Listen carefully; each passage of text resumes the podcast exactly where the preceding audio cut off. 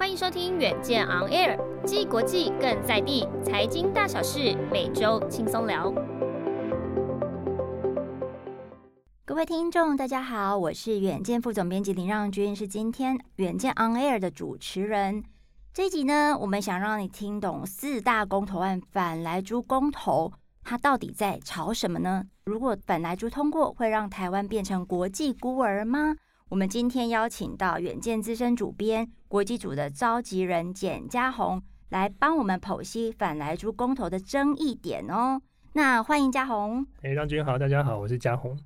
那首先，佳宏就是我们最近争论节目啊、电视一直在谈的这个四大公投案，到底啊是哪四大？可不可以帮我们简介一下？好，四大公投案就是这次成案的有。真爱早教就是中油能够接收桃园附近那一片早教，这是一个。第二个是重启核四，就是在贡寮乡龙门的那个核四，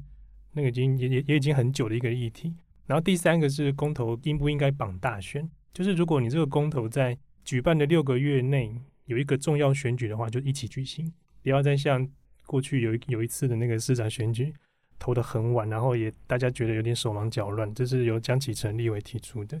最后一个就是我们今天的主题，有关该不该开放莱猪进口。有关莱猪进口比较受到关注，当然主要是还是因为第一个它是食安问题，第二个它牵动了台美之间贸易的一些纠葛。那刚刚查了一下资料，这个案子要过的话，它的门槛其实不小，就是它必须要有四百八十三万人有效票，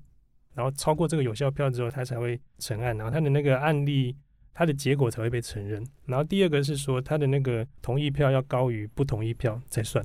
对，所以我们是十二月十八号，就是礼拜六的时候来举行投票。对，那所以这个呃，而且这个四个案子就是每一个案子它都是分开的，然后所以它的成案的这个呃，虽然门槛是一致，但是呢之后成案的结果会不一样，所以我们也是对很期待。不过呢，在这个四个公投案里面哦，本来就公投案它其实一般。都是这个呃，就是在民意上面呢，它可能是支持度是最高的。那比如说我们的四大政党啊，像呃，就除了执政党民进党之外，像是国民党啊、啊时代力量、民众党，他们其实都是同意说我们应该要反莱猪公投的，也就是说，他认为应该要禁止莱猪的一个进口哈。那可是啊，这个很有趣的是说，这个反莱猪案哦，就是我们来剖析一下它的正反方的意见到底是什么。就是挺莱猪跟反莱猪，他们的一个主要的诉求是，主要这次如果他们支持莱猪的主要论点是说，就是执政党了，对，他们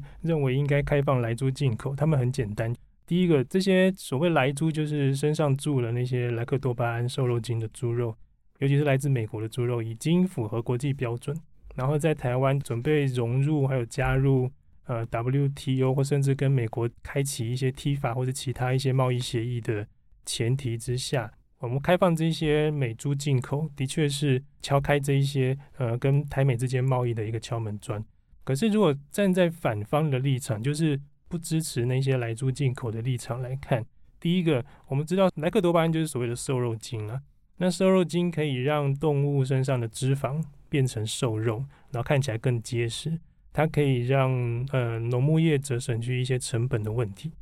那它的卖相也比较好。那所以在这样考量之下，瘦肉精的使用其实在国外是普遍，但是它的剂量不能高，所以因此国际也定了一些标准。那可是，在站在反对莱猪的那些阵营的立场来看，第一个，他们觉得政府就是为了要去。讨好美国，然后让那个莱猪进口，这是他们不能接受。第二个，我觉得可能在政府对对于民众的一些说明的力道上，可能又稍显不足。在之前二零一二年，当时执政党政府的时候，他们开放了美牛。那现在执政党政府当时是反对党，他们当时站在反对的立场，换了一个执政时空之后，他们的立场反而又不一样了。所以这也是被反对莱猪进口阵营所攻击的地方。是，不过我们现在播出的时间来看的话，其实呢，在这个五场的公投辩论会里面，已经举行了四场。对，那大家可以看到说，其实在这个公投辩论会这几场里面，就是蓝绿大咖精锐进出哦，就是包括没错，就是包括第三场的时候，这个反方代表就是我们的王美花经济部长。他其实是就是说支持说我们应该要持续来进口这个莱猪的。嗯，那它主要的一个立论是说，如果要反莱猪的话，就等于是拿石头砸自己的脚，很容易让台湾变成这个国际的孤儿。包括说他举了一个很指标性的一个呃国际贸易组织是 CPTPP 嘛哈，那跨太平洋伙伴全面进步协定的这样的一个国际组织。对，那嘉宏你怎么看呢？就是说，呃，所以我们不吃来猪，或者我们拒绝来猪，就会变成国际孤儿吗？所以这里面的一个角力是怎么样的？其实我讲的比较细腻一些，是台湾已经很孤儿了，在那看台湾的国际地位已经非常孤了，是是是是是。那经济部长讲的其实也没有错，就是我先回到那个 WTO 的议题一下。一九九五年 WTO 从关贸总协转成 WTO 之后，它其实最主要的主张就是。公平公开的贸易，然后还有无歧视的贸易，这非常重要。因为在冷战结束之后，政治的藩篱打破之后，现在经济的一些像关税壁垒等等都要开始打破，全球化才会开始慢慢进行。然后全球化其实是虽然有利有弊的，但是目前个人觉得是利大于弊了。然后回到那个 WTO 的议题上面，台湾刚好明年二零二二年是台湾加入 WTO 二十年。我们在二零零二年的一月一号加入哦，里程碑。对，里程碑。然后其实这过去二十年来，其实台湾也有进口了不少其他国家的东西了。然后只是这一次的莱猪会这么受瞩目，是因为第一个它是美国猪，第二个它在目前的呃反对党可能很久没有一些标的可以打的时候，这个议题变得非常的重要。那让他们好不容易有个战场，又是九合一大选了。对对对对对，前哨战呢？对，呃，回到那个 WTO 的议题上面，就是说，如果我们对于美国来说，台湾市场其实并不大，就是它的来猪其实销售到台湾来，并没有办法增加它多少的销量或者外汇。但是这是一个他拿来跟其他区域或其他国家的一个说帖，就是假设我要跟越南、跟日本、南韩等等国家，我们来说，哎，你来买我们的猪肉，你看台湾都买了。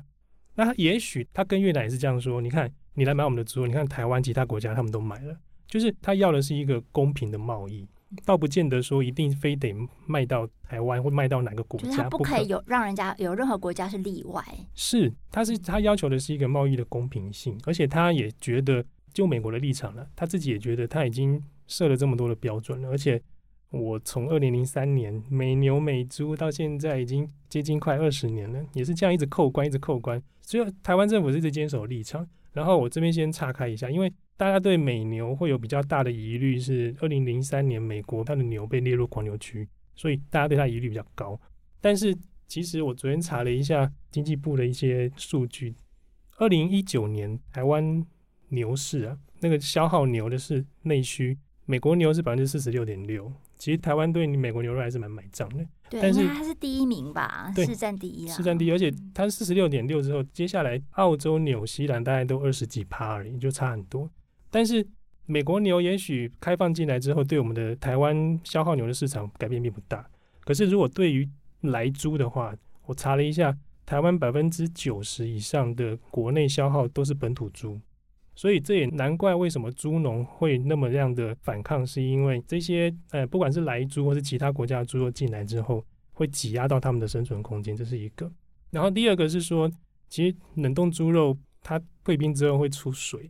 然后呢口感不好，所以有些业者就会把那些来猪或是其他比较不好的猪肉拿去拿来当加工肉品，就变绞肉了。绞肉、香肠、什么火腿等等肉松。嗯但是这一些让人家有疑虑的，就是说他没有办法标示清楚，因为你已经成为一个半加工品或是加工品了，他没有办法在知道源头的状况下，对于我们的食安的确是有一些隐忧在。之所以王美花部长会这样说，是因为他希望，呃，因为其实美国也讲了很多次了，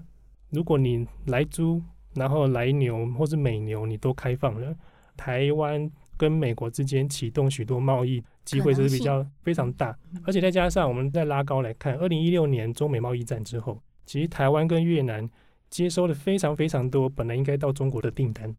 这是台湾受惠的地方。第二个，台湾去年也从口蹄疫区被除名，对，已经拔针了，这非常棒，而且这是台湾猪肉外销最好的时机，这是第二个。那第三个是美国跟台湾之间呃外交之间的联系越来越紧密的时候。他们当然希望在贸易上也可以有所发展，然后因为台湾现在外交处境非常困难，我们可以借由贸易的区块，然后去打开我们的国际空间。有这三个部分加起来的话，才会形成今天执政党这么努力的去希望的莱猪公投不要通过的原因。再加上我去参加了 AIT 的记者会，其实那天的重点是孙小雅在跟大家讲，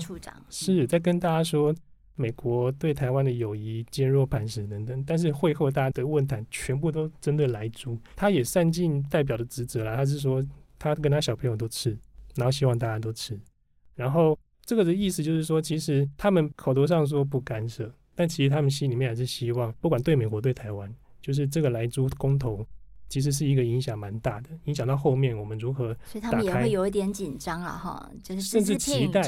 对，甚至有所期待，就就打开 T，不只是 T 法，然后 CPTPP 啊等等这些区域性的经济组织，让台湾能够有更多的国际能见度，这是对于国际方面，所以。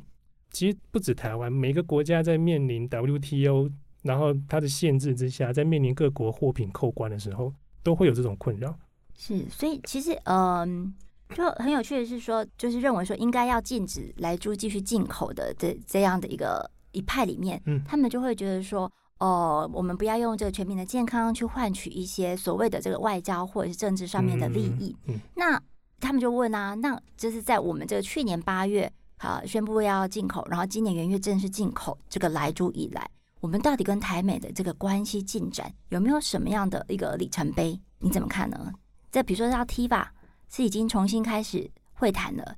然后还有一些一个台美之间的一个对话，感觉上好像也是在这个正式的进行当中。这个的确是有，但是让均你刚刚提到可能还是偏外交比较多，有关经贸的，他们还是目前还是按兵不动，因为他们还是的确要看。来猪公投的结果怎么样？然后，嗯，因为我私底下有问一些老师啦，他们也是说，如果反莱猪公投，我们台湾的民意展现的是拒绝来租的话，这个可能会伤害到台美贸易。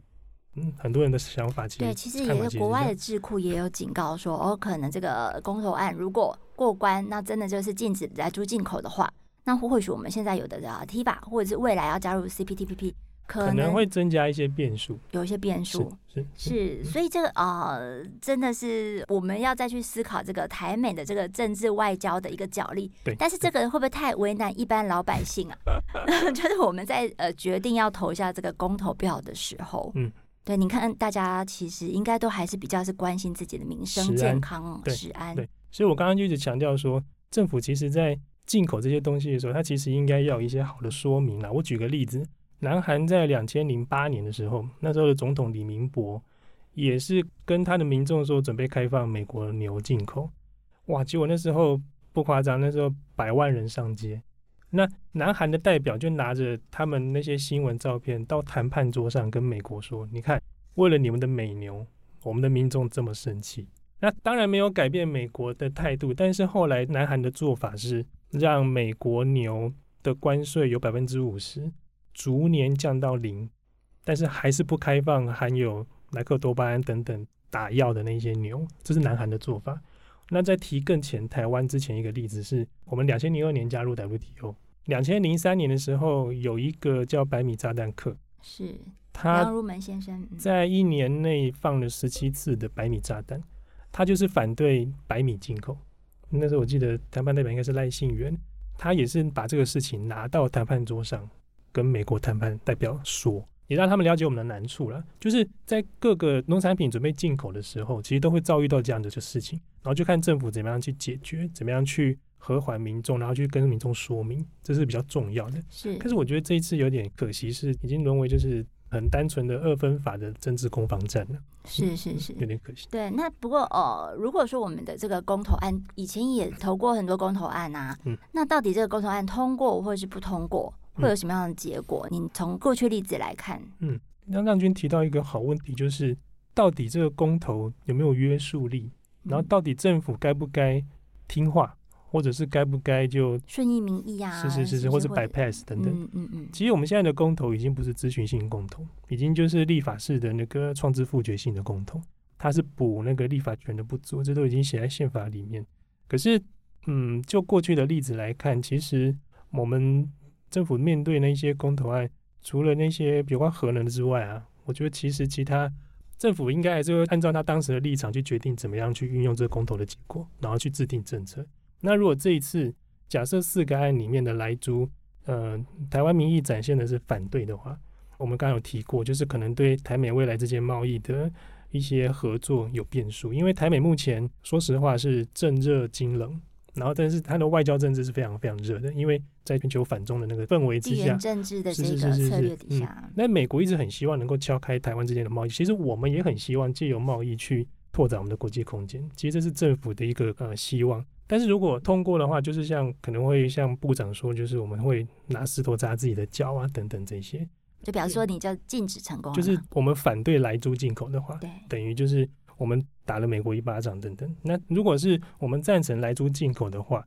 那我觉得这个无疑是给现任执政政府一个强心针啊，就是表示民众其实还是支持你。虽然可能我个人认为他的说明真的是稍显不足，所以才会引起那么多的那个疑虑。可是问题是在你这些配套措施，还有像一些规定已经制定出来之后，你如果让民众安心的状况下，能够让你呃，其实莱猪。你吃不吃？其实我觉得其实是民众选择了。虽然有点可能是不负责任的说，你来猪进口是一回事，但是民众吃是一回事。但是现在比较担心的是误吃误食等等，然后标示不足。但是如果我们台湾民意展现的是，呃，我们支持来猪进口，那我相信现在的执政党政府会更。加快脚步的，在政治外交之外，对美国的贸易合作也会有更大的那个，就变成说是对于这个台美或者是对外的这个经贸政策投下一个同意票、赞成票的意义了哈。是，是，是，今天非常感谢嘉宏的分享，让我们在呃理解反莱猪的公投案在吵什么之外，